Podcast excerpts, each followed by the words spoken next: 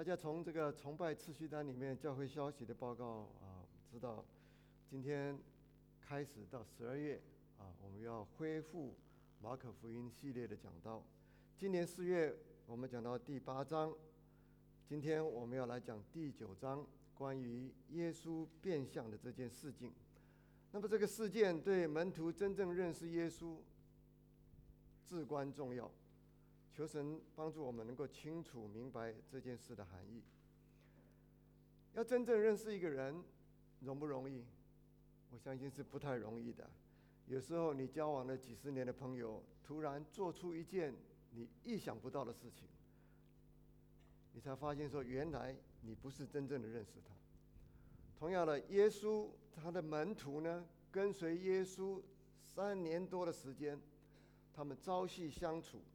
但是他们对耶稣的认识也不见得完全。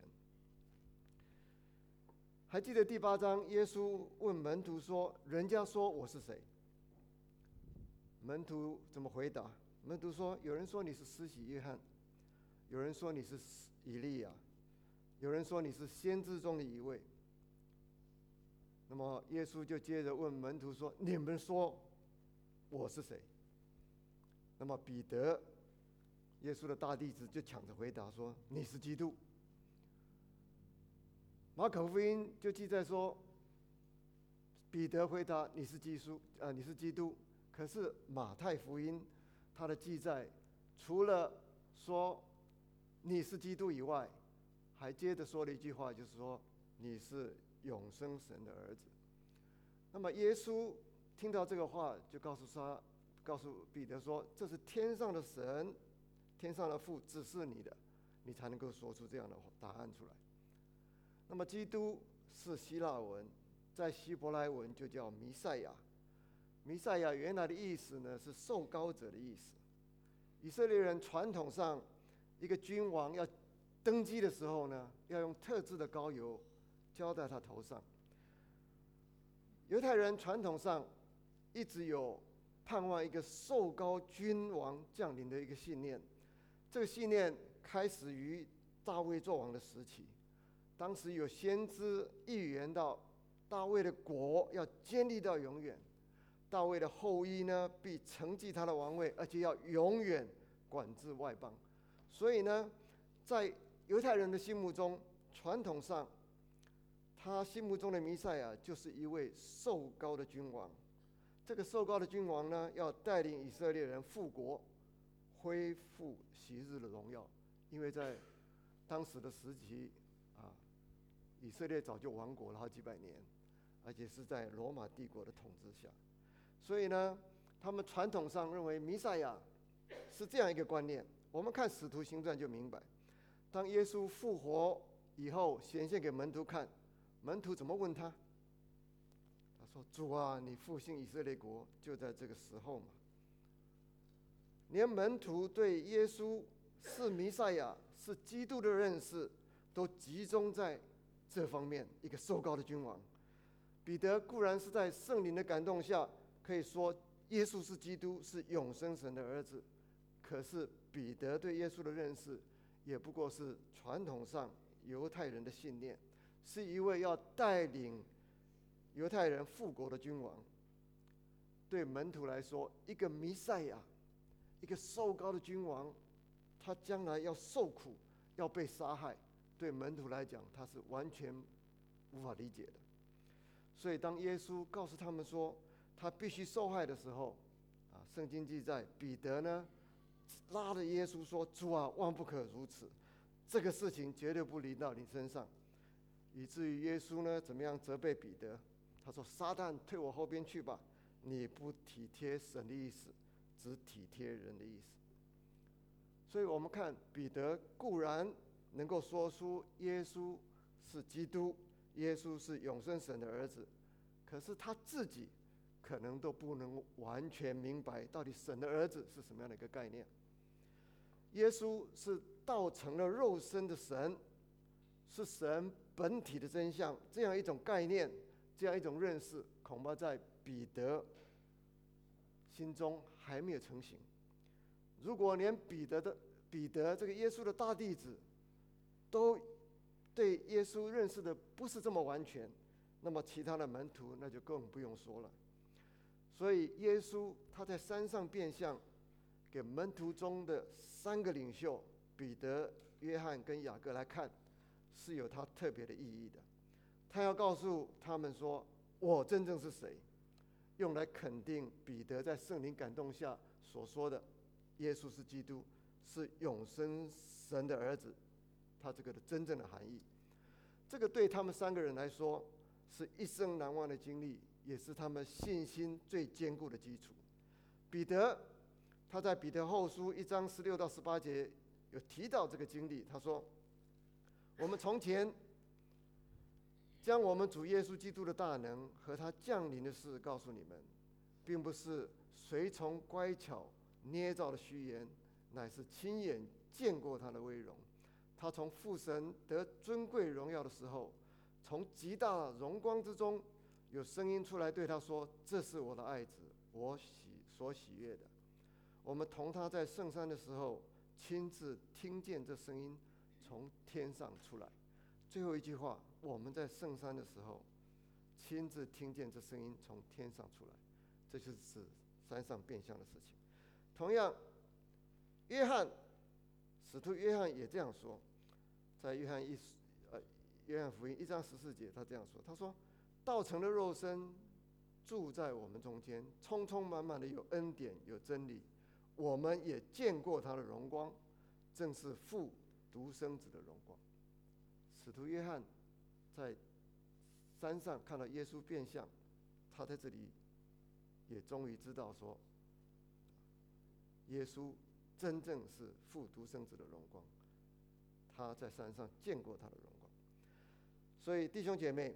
耶稣山上变相，对门徒真正的认识耶稣非常的重要。同样的，对我们来说，我们也可以从这个特别的事件中，去认识耶稣到底是谁。这个对我们的信心的增进，以及我们要如何跟随耶稣，都有极大的关系。首先，我们来说明耶稣的变相告诉我们是什么。第一个，告诉我们是耶稣是神。在马可福音九章二到三节这样说：就在他们面前变了形象，衣服放光，极其洁白，地上漂布的没有一个能漂的那样白。这是马可福音的记载。在马太福音十七章同样一个场景，马太这样说：他说就在他们面前变了形象，脸面明亮如日头，衣裳洁白如光。从这两处圣经的记载，我们可以知道，耶稣变了相以后，面貌、衣服都非常的明亮，非常的洁白。这种荣耀的光辉表示什么呢？我举三处圣经来跟大家说明。第一处就是摩西，他带领以色列人出了埃及，来到西乃山下，耶和华就向他们显现，在出埃及记十九章这样讲。他说：“西乃山全山冒烟，因为耶和华在火中降于山上，山的烟气上腾，如烧窑一般，遍山大大震动。耶和华神在火中显现，显出他的荣耀来。当时的火光一定是极其明亮的。那么第二处也是摩西，他遵耶和华的命令去建了会幕。”然后献了祭，在出埃及记四十章的地方这样说：“他说，当时云彩遮盖会幕，耶和华的荣光就满了帐幕。摩西不能进会幕，因为云彩停在其上，并且耶和华的荣光充满了帐幕。这里也告诉我们，我们神的荣光亮到一个地步，使得摩西无法进到会幕去，太亮了。”那么第三处讲到所罗门王，他建了圣殿，把约柜运入圣殿以后，圣经这样说在立王记上，说有云充满耶和华的殿，甚至祭司不能站立公职，因为耶和华的荣光满了殿。耶和华上帝是独一的真神，是圣洁荣耀的上帝。他在这几个地方显现，用他的荣光来使百姓知道他是独一荣耀的真神。这三处的圣经已经表明，神才能够有这样的一个荣光出现。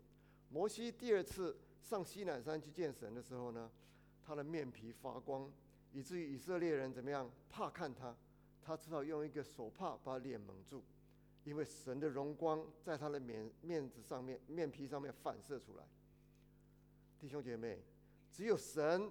才能发出这种耀眼的荣光，没有人能够，即使是大能的先知摩西也不能。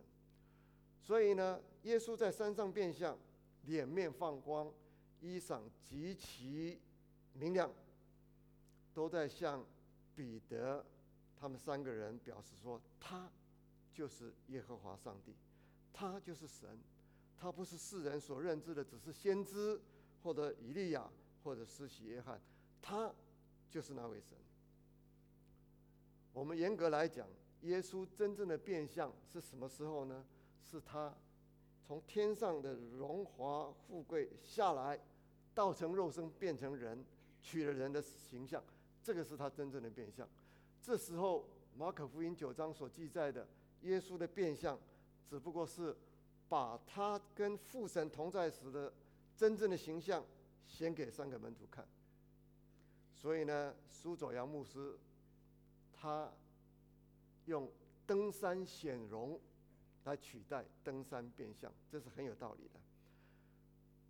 耶稣变相的目的就在于肯定彼得在圣灵感动下说：“你是基督，你是永生神的儿子。”这句话。那么“永生神的儿子”这句话是什么意思呢？它有特别的意义的。啊如果父亲是神，那么儿子也当然是神。耶稣经常说神是他的父，又说他与父原为一，凡看见他的，就是看见了父。耶稣的意思是说他就是神，可是门徒当时却不太能够把握这样一个意思。犹太人，特别是犹太教的祭司、长老、律法师等等，更认为说。耶稣这样说：“说，我就是，我跟父是原为一的。”他认为说，耶稣这样说，是说了健忘的话，是亵渎神，所以他非杀他不可。使徒约翰后来清楚明白了耶稣就是神以后，他在约翰福音第一章第一节就说：“太初有道，道与神同在，道就是神。”开宗明义就这样讲，他这里所谓的道，当然就是指耶稣基督。他这时候就认识了耶稣基督，他跟随了三年半的夫子就是神。那么使徒保罗，我们都知道他原来是迫害基督徒的，可是被耶稣基督呼召，信了主，而且去做外邦的使徒以后，他对耶稣的神性也有清楚的认识。在哥罗西书一章十五节的地方。使徒保罗这样说：“爱子是那不能看见之神的像，是首生的，在一切被造的以前。”然后呢，他又说：“神本性的一切丰盛，都有形有体的居住在基督里面。”希伯来书的作者也这样说：“他说，耶稣是神荣耀所发的光辉，是神本体的真相。”耶稣基督是神，这是我们信仰的核心。基督教之所以被称为基督教，就是建立在这一个真理上的。使徒里面有一个叫多马的，当耶稣复活以后，人家告诉他说：“哎呀，耶稣被钉十字架，已经又复活了。”他怎么样都不肯相信。他说：“我非要亲自看到他，我要看到他手上的钉痕。”我要用手探入那个钉痕，用手探入他肋旁的枪伤，我才相信。他非常的啊具有怀疑性，所以呢，英文有一句话在形容生性多疑的人啊，就用 “doubting Thomas” 啊，多疑的多嘛，“doubting Thomas” 就是这个这句话就是从这里来的。后来，耶稣真正的向多马显现，告诉他说：“哎，你过来，伸你的手，来探探我的肋旁。”多马在看到耶稣以后，震惊之下，他只能说：“我的主，我的神。”他本来不相信的，多马到这个时候才真正认识，他跟随了三年半的耶稣，原来是神。那么，当耶稣在山上变相的时候，马可福音记载，忽然有以利亚同摩西向他们显现，并且和耶稣说话。彼得对耶稣说：“拉比，拉比就是夫子，我们在这里真好，可以搭三座棚，一座为你。”一座为摩西，一座为以利亚。彼得说这样的话，有一点不伦不类。为什么呢？表示说他对耶稣的认识不清楚。以利亚跟摩西不错，都是大能的先知，但他们不过是人，而耶稣却是神。彼得怎么可以把耶稣跟他们两个相提并论呢？因为彼得有这样错误的认识，以至于神就出面来纠正他们。圣经这样说：有一朵云彩来遮盖他们，也有声音从云彩里出来说：“这是我的爱子，你们要听他。”门徒忽然周围一看，不再见一人，只见耶稣同他们在那里。神出了声音说：“耶稣。”是他的爱子。这句话在三年半以三年多以前，耶稣刚出来传道的时候，受施洗约翰的洗的时候，神就从天上也发声音说：“耶稣是他的爱子。”在那个时候，已经清楚表示耶稣就是神。那么彼得后来真正认识耶稣以后，就把这两件事情连在一起。在我们刚刚所引的彼得后书的经文里面，我再重复一次给大家看。他说：“他从父神得尊贵荣耀的时候，从极大荣光之中有声音出来，向他说：‘这是我的爱子，我所喜悦的。’我们同他在圣山的时候，亲自听见这声音从天上出来。前半段讲到他从父神得尊贵荣耀的时候，极大的荣光之中是讲到。”他在受施洗约翰洗的时候，这时候已经有声音说：“这是我的儿子，我所许愿的。”后来在山上变相的时候，他亲自听见这个声音从天上来。当神从天上说：“这是我的爱子，你们要听他。”之后，忽然以利亚跟摩西都不见了，只剩耶稣一人。神借这个事件要纠正门徒错误的观念。要他们单单注目在耶稣基督身上，唯有耶稣是神，先知不过是神的代言人，先知的所作所为不过是在见证神。当神的儿子耶稣基督实现先知的应许而降生之后，这些先知都要退去。希伯来书甚至于说，摩西不过是神的仆人，而耶稣却是神的儿子。保罗。在罗马书一章二到四节有这样清楚的描绘，他说：“这个福音是神从前借众先知在圣经上所应许的。论到他儿子我主耶稣基督，按肉体说是从大卫后裔生的；按圣善的灵说是从死里复活，以大能显明是神的儿子。”旧约圣经里面。有许多的先知都预言到耶稣这位弥赛亚。有一本圣经叫做 Thompson Chain Bible，它里面呢特别统计了旧约中关于耶稣基督的预言。他统计的结果全部有三百六十处，其中大部分都在身耶稣身上应验的，只有少部分还没有应验，是因为这些是讲到耶稣第二次再来的时候。三百六十处，大部分都应验了。耶稣在山上的变相，以利亚、摩西的退去，不见一人，只见耶稣，正是要告诉我们，耶稣就是神。耶稣是就是三一神中的第二位圣子耶稣基督。耶稣的变相，除了告诉我们说耶稣是神以外，他又告诉我们耶稣是救主。我们说过，犹太人有弥赛亚的这个信念，他们认为有一位受膏的君王会带领他们，会来拯救他们，脱离亡国的耻辱，回来恢复以色列国昔日的荣耀。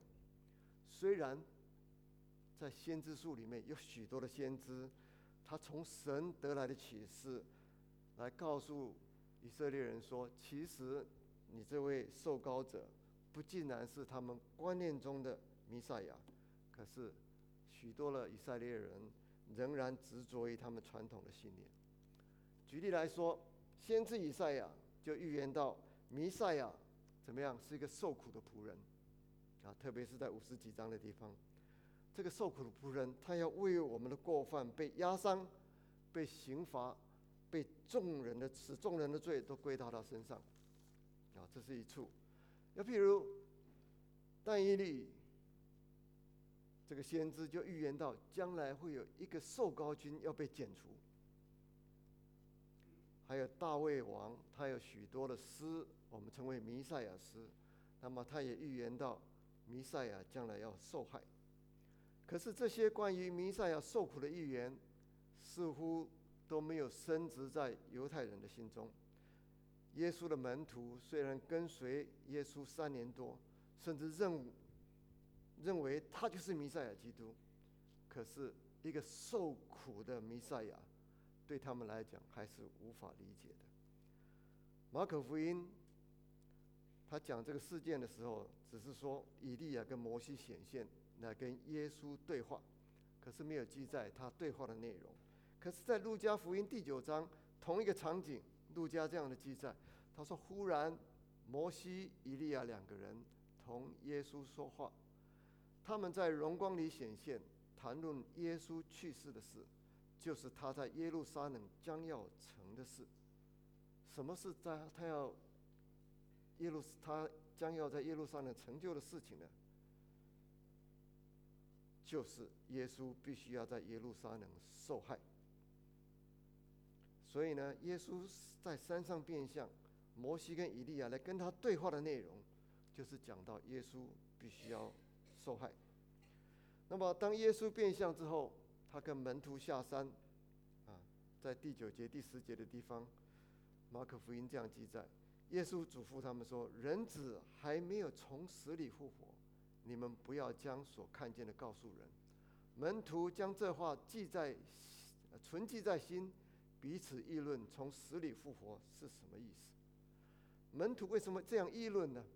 因为弥赛亚必须要死，对他们来讲实在是还完全无法了解。马可福音第九章又记载，耶稣跟门徒经过加利利的时候，耶稣怎么样教训门徒说：人子将要被交在人手里，他们要杀害他，被杀以后过三天他要复活。门徒却不明白这话，又不敢问他。这两个处圣经都讲到，门徒完全不明白耶稣为什么要死，为什么要复活。为耶稣明明是神，他降到世间来，他为什么要死，才能够拯救人？这个也是许多人在初初接触福音的时候无法完全理解的。一个至高的神，竟然要为人死来拯救人，这实在是太不可思议了。可是我们要明白，圣经清清楚楚的告诉我们，人都有罪性，而神是全然圣洁公义的。有罪的人就不能够到神面前，因为罪人就跟神隔阂了，因为罪就被圣洁公义的神所处罚。神加给人的处罚。就是死，于是人一出生就不想死亡，人完全没有出路，人不能够自救来脱离死亡的宿命，人要得救，必须要神亲自来拯救。那么神要怎么样亲自来救人呢？神公义的属性，他会对罪恨恶，有罪必须要有罚，因为这是他公义的要求。有罪不罚，就不是公义。就好像一个法官，他对一个罪证确凿的杀人犯，他一定要用怎么样依法来判处他啊刑罚，他不能够随便放掉他，因为放掉这就不公义。那么世界上每个人都犯了罪，没有人有资格来顶替所有的世人。于是神就亲自下来担当人犯罪的刑罚。那么神他是永恒者，永恒者不会死，所以他必须要成为人，才能够替人死。而这位降生到人间成为人的神，就是耶稣基督，他来替人死，承担了人犯罪的刑罚。那么父神上帝就因为他的替罪。就赦免了人的罪，他要从死里复活，也表明了怎么样？父神悦纳了他的牺牲，又保证信他的人将来也要复活，享有永生，不再落入死亡的宿命中。这就是为什么一个弥赛亚，一个神降到人间的，为什么要替人死？为什么要从死而复活的原因？这也就是我们福音的根本。所以，亲爱的弟兄姐妹，这是神浩大的恩典。我们都是罪人，我们都该死，但是因为神的慈爱恩典，却借着他独生的爱子耶稣基督的受死和复活来拯救我们。我们要感谢他的恩典。既然蒙他的拯救，我们就当听从他，来跟随他。这也是我们接着要分享的第三点。我们要听从他。当彼得说他要为耶稣、为以利亚、为摩西建三座棚的时候，那么有声音就从云彩出来，他说：“这是我爱子，你们要听他。你们要听他是什么意思呢？”当父母亲说：“哎，我这个孩子很听话。”这表示说怎么样？这个孩子听了父母的话会去遵行，所以听有顺服的意思。我们做门徒的。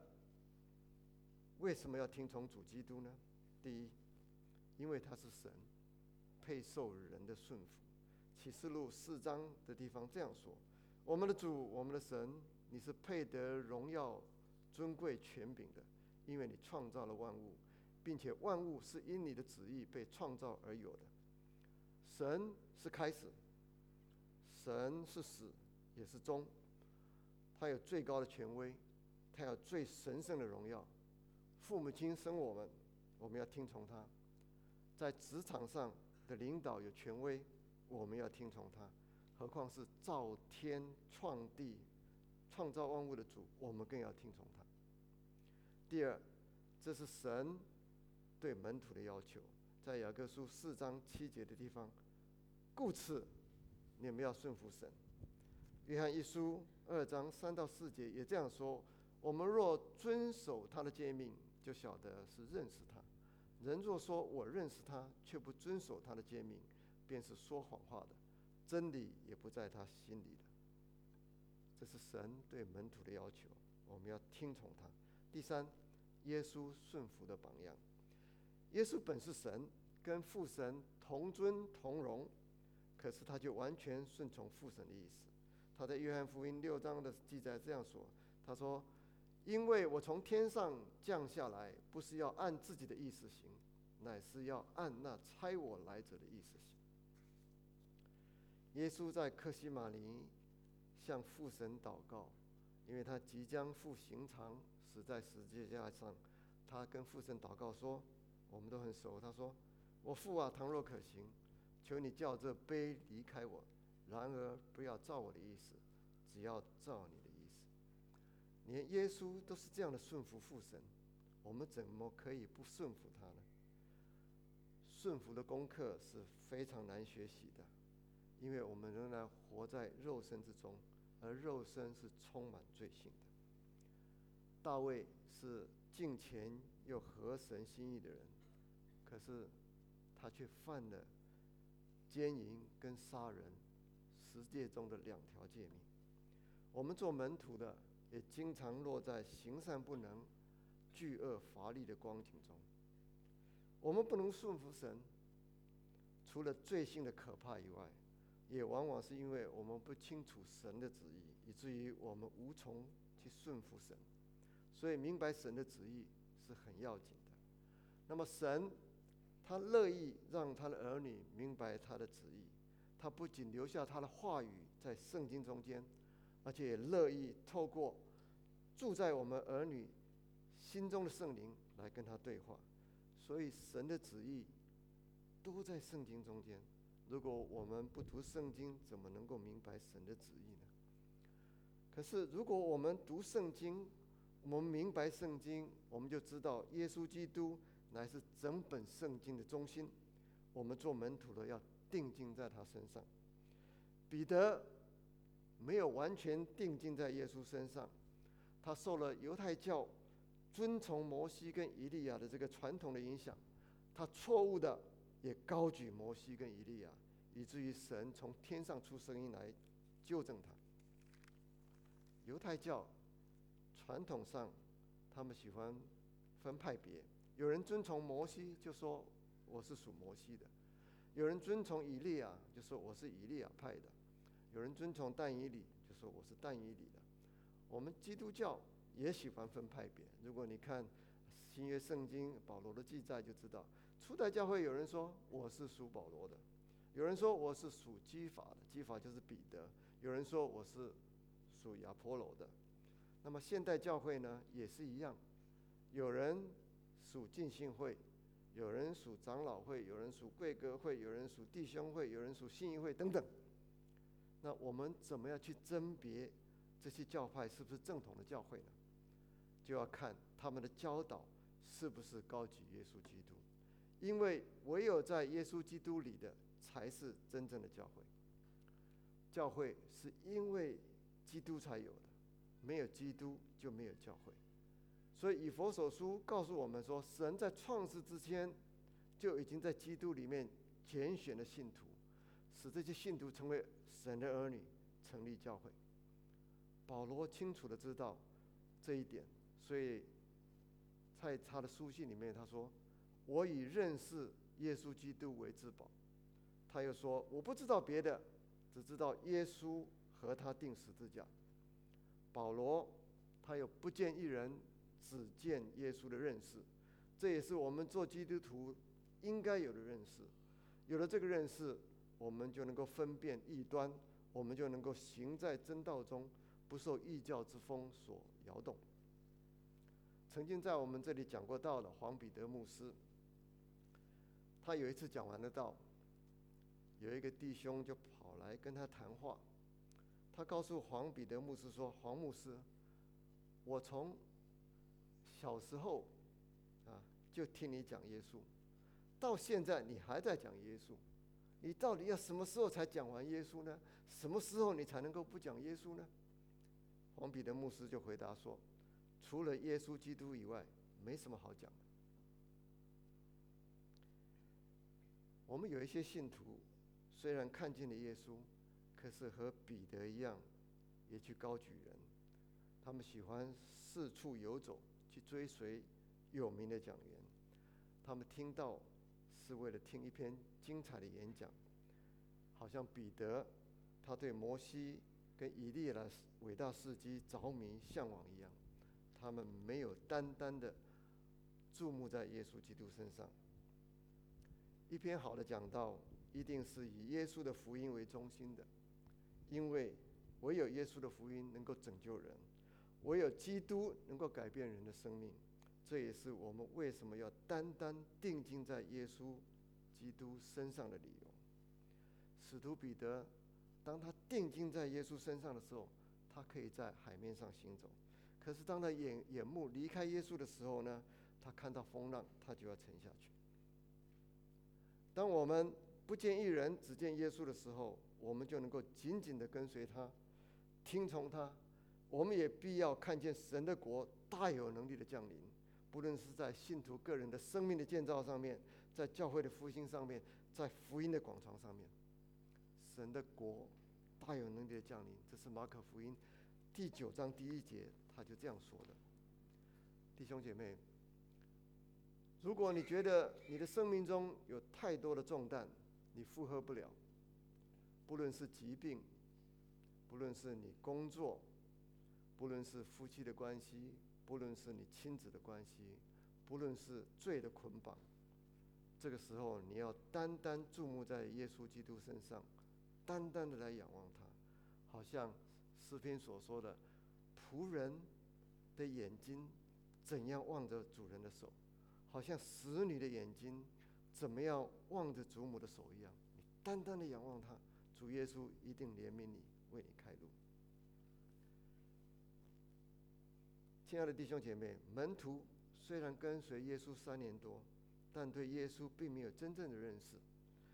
透过耶稣在山上的变相，他告诉门徒说：“我耶稣就是神，耶稣也是救主，他要用他的死和复活来拯救人。”摩西跟以利亚虽然和耶稣对话，但是神从云彩中出声音说：“这是我的爱子，你们要听从他。”之后，摩西和以利亚都不见了，只见耶稣一人。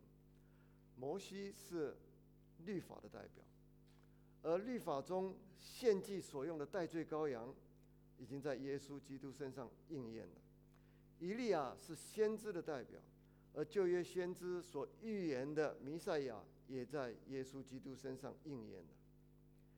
耶稣是整本圣经的主角，我们要定睛在身，在他身上来顺服他，信靠他。这是不见一人，只见耶稣带给我们的教训。除此而外，山上的变相还给我们一个重要的提醒。什么重要的提醒呢？我们不能够停留在山上。美好的情境，我们需要下山。彼得在山上看到耶稣变相，又和摩西、以利亚对话，这是彼得跟随耶稣三年多的属灵高峰。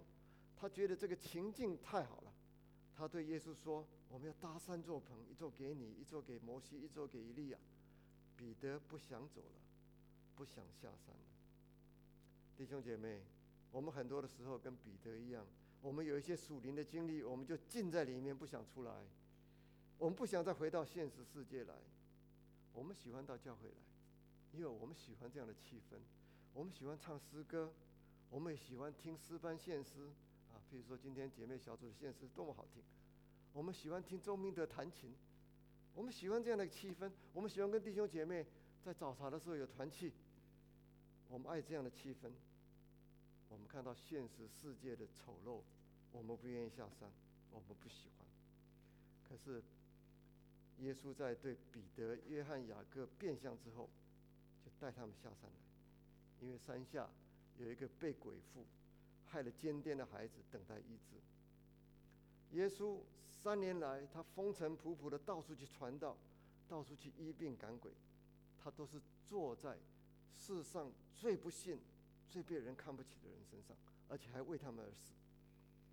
耶稣从山上下来，正要告诉门徒说：“你们要回到现实世界来，继续我传福音的使命。”文艺复兴时代，意大利有一个画家叫啊拉斐尔，他画了一幅耶稣变相的名画。这幅画呢，现在还在梵蒂冈的博物馆里面，我给大家看一下。很可惜放的不够大哈，上面就是耶稣变相，衣服、脸面放光，左边两个人，一个是摩西，一个是以利亚。那么门徒三个人在地上很害怕，有的仰这个仰仰仰仰望看着耶稣，还有人这个这个这个这个不敢看啊。然后这是山上的情景，那山下你看到没有？有一个害癫痫的孩子被众人抓着。啊那是被鬼附的孩子。那么这个拉斐尔这个画家呢，啊，我们叫做文艺复兴的三个最伟大的画家，包括啊这个 Michelangelo 啊，包括这个还有一个啊三个人，他这个画用山上跟山下的对比来诠释耶稣变相这个事迹，他这个画家有他属灵的看见。弟兄姐妹，我们的信仰是入世的，不像佛教。很多的高僧都是怎么样躲到山上去自己修行。不管我们有多少圣经的知识，有多好的属灵经历，如果我们不到山下来，是完全无用的。山下有太多需要福音的人，我们周遭，你只要放眼看过去，太多没有得救的人，其中说不定有你的亲人，有你的邻居，有你的同事，有你的朋友。我们不见得每次都要跟他们讲福音，就跟他们讲道，但是我们要去关怀他们，跟他们交朋友，帮助他们，让他们从你身上看见耶稣的爱。看到耶稣怎么样改变你的生命，他们在身上如果能够看到耶稣的话，他们就容易信主。这是山下的侍奉，绝不亚于山上的侍奉。这样的侍奉也是属灵的。我们一起来祷告。父神上帝，我们感谢你，从耶稣在山上的变相，使我们认识耶稣就是基督，就是神。他也是拯救我们的主，我们要听从他。求你让我们不见一人，单单的定睛在耶稣基督身上来仰望他。也求你让我们不要忘了山下的侍奉。世上多少人需要福音的拯救？愿你透过我们生命的见证来荣耀你，来吸引人来归向你。愿一切的荣耀颂赞都归给你。